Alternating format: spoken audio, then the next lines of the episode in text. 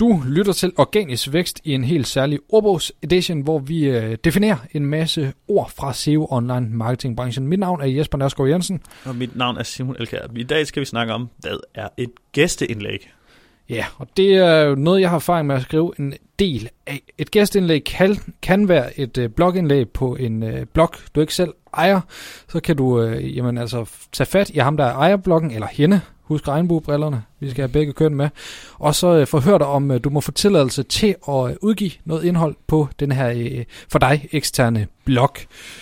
Hvad, hvorfor laver vi gæsteindlæg i øh, SEO? Altså, udover at du selvfølgelig kan få noget mere eksponering af dit eget øh, ansigt og dit eget navn, hvad er det så værdien i gæsteindlæg er lige præcis specifikt for SEO?